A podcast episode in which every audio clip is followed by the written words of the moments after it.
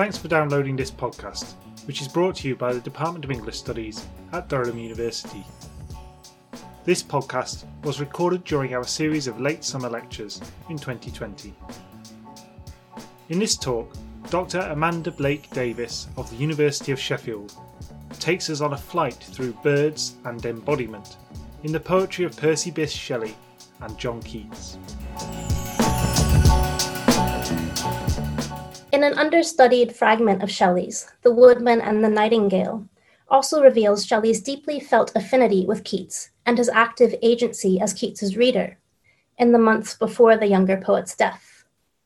Newell Ford, following Neville Rogers' assertion that the poem is certainly a Keats allegory, suspects that the woodman stands for, quote, the slashing reviewer of Keats's poems, slayer of Keats the Nightingale, end quote. For Rogers, the interposition between the realms of life and death in Adonais, quote, owes much to the Phaedo and the Republic, end quote, both of which Shelley read and translated from.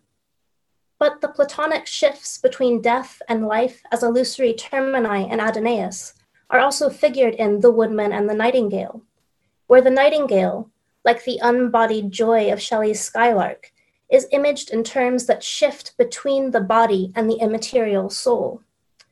In this lecture, I would like to consider in particular the influence of the Phaedo upon the woodman and the nightingale, and Shelley's felt affinity with both Keats and Plato as fellow po- poets, where, during Socrates' speech upon death and the soul's separation from the body, he describes himself in poetic terms as a fellow servant of the swans and sacred to the same divinity, before considering the source of the swan's song, along with the nightingale's, as one not of sorrow, but of joy. In The Woodman and the Nightingale, Shelley's rough hearted woodman's killing of the tall treen, the soul of whom was each a wood nymph, and his Tiresias like silencing of the nightingale's song, never to return again, establishes a set of termini and binary positions, ranging from life and death to body and soul to sound and silence. But like the cloud of Shelley's eponymous poem, who rises like a child from the womb, like a ghost from the tomb, to build up and unbuild her airy habitation again and again, Shelley's reading and allusive writing of Keats allows for the absent poet's continued revival, in the Phaedo, the living are generated from the dead, no less than the dead from the living. So, Socrates reasons, the souls of the dead must necessarily exist somewhere, from whence they may again be generated. As much as Plato's textual dialogues ensure Socrates' un- unending revivification through the act of reading, Shelley's allusions to Keats revitalize and preserve the younger poet. In Adonais, Keats's poetic figuration transitions between states of death and sleep and liminal positions in between, from being gone to lying as if in dewy sleep, to vacillating between sleeping and waking, living and dying, in stanzas 38 to 41. He lives, he wakes, tis death is dead, not he. If, quote, to read is to revivify words, revive an absent or vanished writer, end quote, as Susan Wolfson writes, then to allude is to take part in an absent writer's revivification. Shelley's invocation of Keats' immortal bird in this fragment reveals the branching Bloomian pathways between their poems, where Shelley's description of one nightingale in an interfluous wood images allusion as a flowing between or through, or a space aptly intersected by paths, to quote two of the possible definitions of interfluous given by C.D. Locock. In The Woodman and the Nightingale, Shelley's poet as Nightingale's song echoes and responds to the voices of others, anticipating Adonais' union of Shelley and Keats in a piece of art worthy both of him and of me. In an unfinished and unsent letter composed in November 1820 and addressed to William Gifford, the editor of the Quarterly Review, Shelley attributes Keats's declining health of both body and mind to the effects produced by the Quarterly's scathing review of Endymion. Poor Keats was thrown into a dreadful state of mind by this review, Shelley writes, which I am persuaded was not written with any intention of producing the effect, to which it has at least greatly contributed, of embittering his ex- existence and inducing a disease from which there are now but faint hopes of his recovery. The first effects are described to me to have resembled insanity, and it was by assiduous watching that he was restrained from effecting purposes of suicide. The agony of his sufferings at length produced the rupture of a blood vessel in his, the lungs, and the usual process of consumption appears to have begun. He is coming to pay me a visit in Italy. A drawing of trees appears upon the letter, and while similar sketches populate Shelley's notebooks, these trees seem interconnected with the letter's focus upon Keats's troubled mind and successive bodily sufferings, and Shelley's composition of the woodman and the nightingale in the coming weeks. Adopting and adapting Keats's nightingale as a light winged dryad of the trees, the focus upon the sweet bird of Shelley's fragment shifts to the sweet dryads whose souls are embodied by trees. Shelley's unsent letter visually embodies Keats as a light winged dryad of the trees, attempting an epistolary defense and rescue of the wounded poet. Keats never did visit Shelley in Italy, but Shelley, in anticipating Keats's arrival, assumed the self ordained position of the younger poet's mentor. Particularly after reading Hyperion, Shelley's high estimation of Keats's poetry is coupled with a desire to cultivate the younger poet's instinctive Platonism. Anxiously awaiting for Keats to accept his offer and join him in Italy, Shelley writes in October 1820 I intend to be the physician both of his body and his soul to keep the one warm and to teach the other Greek and Spanish, where Greek and Spanish stand in for Plato and Calderon. In desiring to tend to the younger poet, Shelley assumes the ideal Apollonian role of poet exalted by Keats in the fall of Hyperion, as physician to all men. Shelley's epistolary and poetic allusions to Keats suggest a sensing of the younger poet's developing interest in Plato where the Phaedo's vacillations between body and soul and approximation of death to sleep seem subtly present through a direct or indirect Platonism in his Ode to a Nightingale. The speaker's final lingering questions was it a vision or a waking dream? Fled is that music, do I wake or sleep? Echo Wordsworth's obstinate questionings and his own shades of the Phaedo in the Immortality Ode, where our birth is but a sleep and a forgetting. The eponymous bird of Keats's ode is at once the flesh and feathered songbird perched outside of Keats's Hampstead home, even as it remains a disembodied and exalted voice. In his ode, Keats's vacillations between the ideal and the actual are suggestive of a subtle Platonism, where, like Plato, Keith D. White writes, quote, Keats perceives the ideal world only with the aid of the physical world. End quote. Similarly, Shelley glides between the ethereal and the material with a combination of natural and direct Platonism. Between the composition of The Woodman and the Nightingale and Adonais, Shelley transports Keats's Nightingale into his defense of poetry, where a poet is a nightingale who sits in darkness and sings to cheer its own solitude with sweet sounds, his auditors are as men entranced by the melody of an unseen musician, who feel that they are moved and softened, yet know not whence or why. Shelley's nightingale, who sings to cheer its own solitude, invokes Keats's solitary songbird.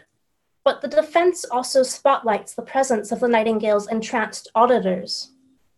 The nightingale, like Shelley's Platonic chain of poets descending through the minds of many men, draws attention to the doubled presence of listener and speaker, or reader and poet, where in The Woodman and the Nightingale, the woodman auditor's lack of sympathy silences the Keatsian nightingale's poetic utterance.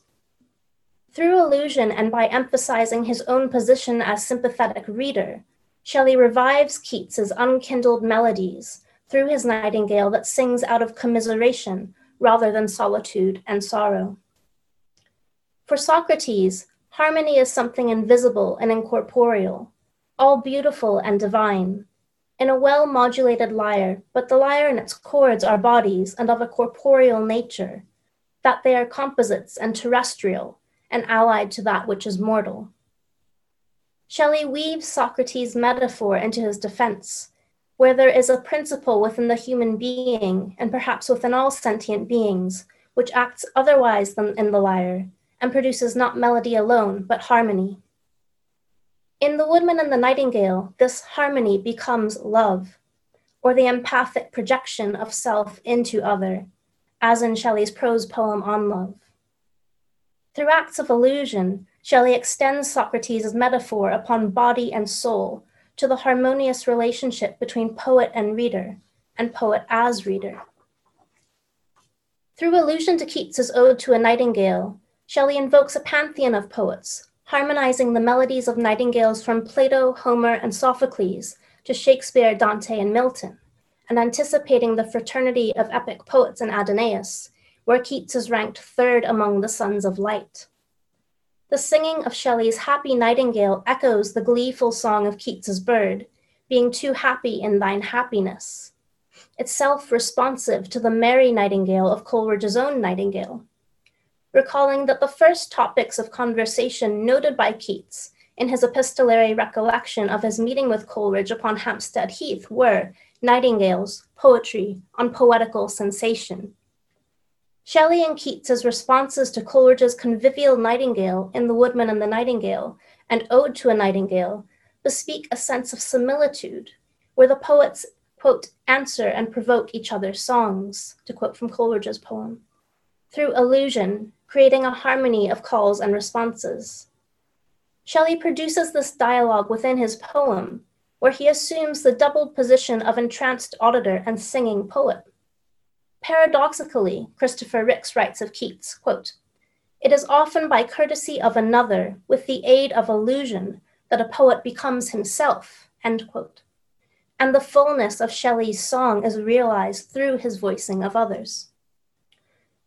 In The Woodman and the Nightingale, Shelley blends Keats's ode in the voice of his songbird, being too happy in thine happiness, while also foregrounding Wordsworth's shared influence the singing of that happy nightingale was interfused upon the silentness, the folded roses and the violets pale. Wordsworth's sense sublime of something far more deeply interfused in Tintern Abbey is combined with Keats's fast fading violets and coming musk rose, as Shelley's nightingale voices and harmonizes poetic influence. The mortal Keats may be like the song of Shelley's nightingale, never to return again, but is soon to be immortalized in Adonais, as Shelley's Nightingale's metaphorical transference into one serene and unapproached star looks towards the soul of Adonais like a star. Shelley's elegy revitalizes Keats through the act of memorializing him, where the presence of the poet as Nightingale's auditors ensures the deceased poet's unending revival through the act of listening. Keats's active agency as a listener spurs forth his ode's creation.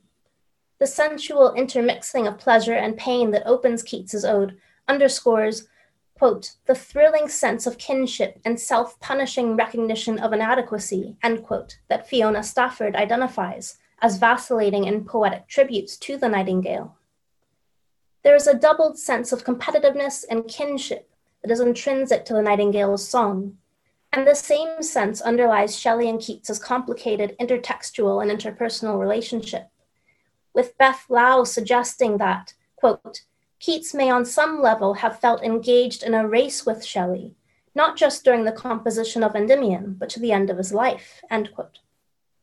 Competition and imitation spur the bird's musicality in Pliny the Elder's account, where younger birds practice singing and are given verses to imitate, and in the competitive singing contests of their maturity, the defeated bird often dies, her breath failing with her song. But in Adonais, Shelley's nightingale sings not out of competition, but out of commiseration. And in The Woodman and the Nightingale, Shelley revisits Keats's melodious plot, sharing in the younger poet's pain, where his imitation of Keats's ode emphasizes the poet's underpinning affinity. the negatively capable Keats, being too happy in thine happiness, imagines himself as taking part in the existence of the light winged dryad of the trees, recalling his epistolary admission that, if a sparrow come before my window, I take part in its existence and pick about the gravel. And Shelley similarly strives to take part in Keats's existence through love's gentle dryads in The Woodman and the Nightingale. In Adonais, Shelley's self elegizing evidences his sympathy for Keats.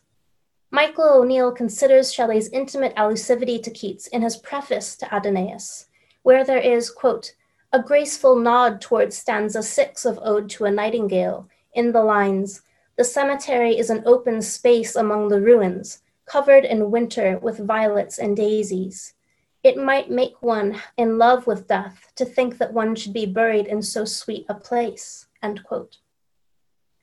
O'Neill, lighting upon Keats's sense of being half in love with easeful death, notes how the quote, the surviving poet imagines himself wholly in love with death, where the terror of death is softened, though not sentimentalized, as Shelley, as in a Socratic thought experiment, thinks of himself buried in so sweet a place. End quote. Shelley's echoing of Keats's ode emphasizes the empathic experience that is central to Shelley's conception of love as a going out of our own nature and an identification of ourselves with the beautiful which exists in thought, action, or person not our own. Shelley was, quote, one of the major exemplars of Keats's ideal of negative capability, O'Neill writes. And Shelley's allusive transformation of Keats's light winged dryad into love's gentle dryads is suggestive of the older poet's empathic identification with Keats. Quote, Allusion depends upon apprehending a newly true combination of similitude and dissimilitude, end quote, Christopher Ricks writes. And Adonais performs this revitalizing combination in verse, as Shelley interfuses Keats's spirit with his own. Material substance forms from shadows numberless in Keats's ode, as the poet intermixes the shaded grove of pastoral tradition with the shade of easeful death. The dialectical movements from the material to the eternal, and Socrates' sleep like death in the Phaedo also seem present in Keats's Ode to a Nightingale. Although Keats's sense as though of hemlock I had drunk echoes Marlowe's translation of Ovid's Amores, where hemlock is palliative rather than lethal, the sixth stanza's invocation of easeful death seems evocative of Socrates' slow loss of bodily sensation after drinking the hemlock. The sixth stanza's balanced division between the speaker's meditations upon death and attention to the nightingale's ecstatic song also seem to invoke Plato's swans belonging to Apollo, who, when they perceive that it is necessary for them to die, sing not only as usual, but then more than ever, rejoicing that they are about to depart to that deity in whose service they are engaged. It is likely that Socrates' consideration of himself as a fellow servant of the swans and sacred to the same divinity would have struck a chord with Keats, budding patiently under the eye of Apollo. Humans, fearing death, misinterpret the swan's song as a lamentation, as they do with the nightingale.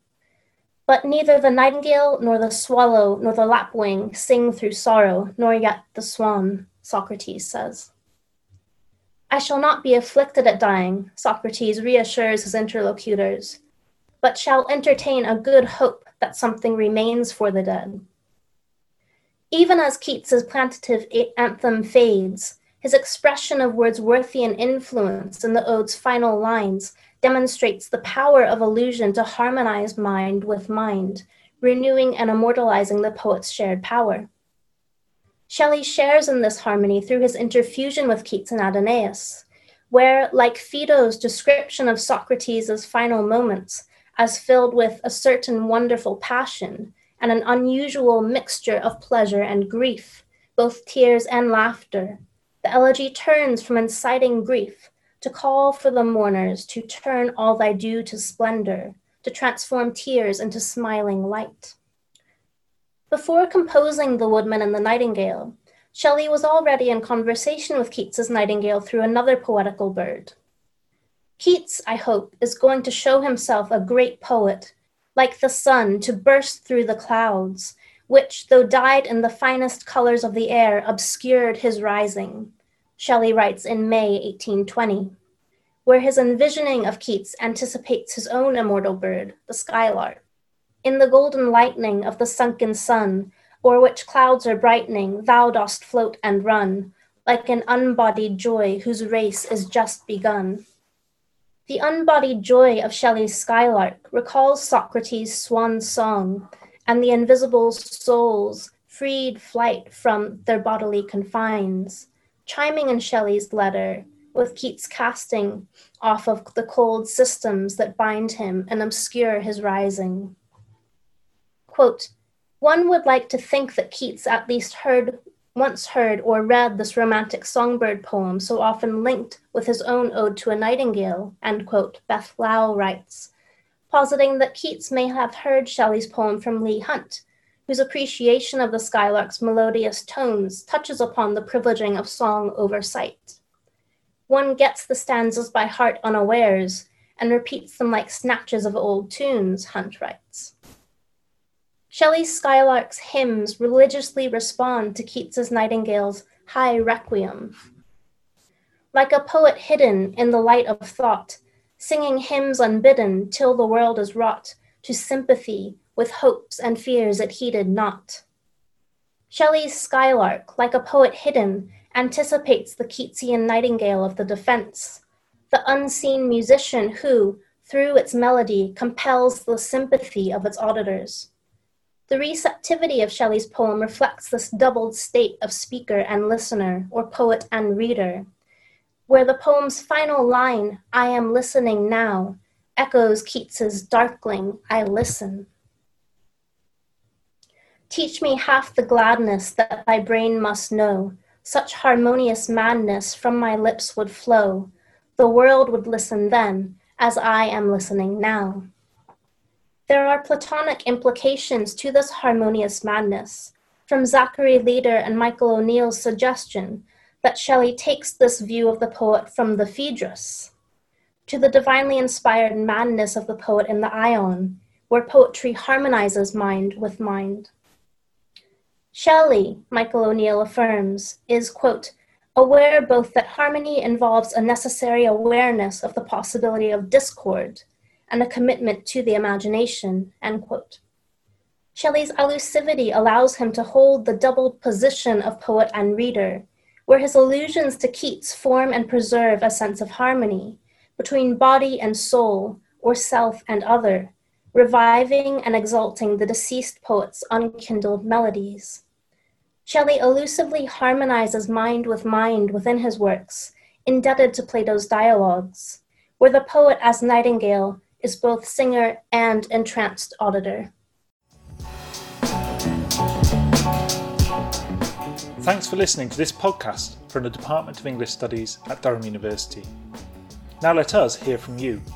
Search for Read Research English at Durham on social media and discuss the latest research news, events, and literary insights with our community of readers, thinkers, and writers.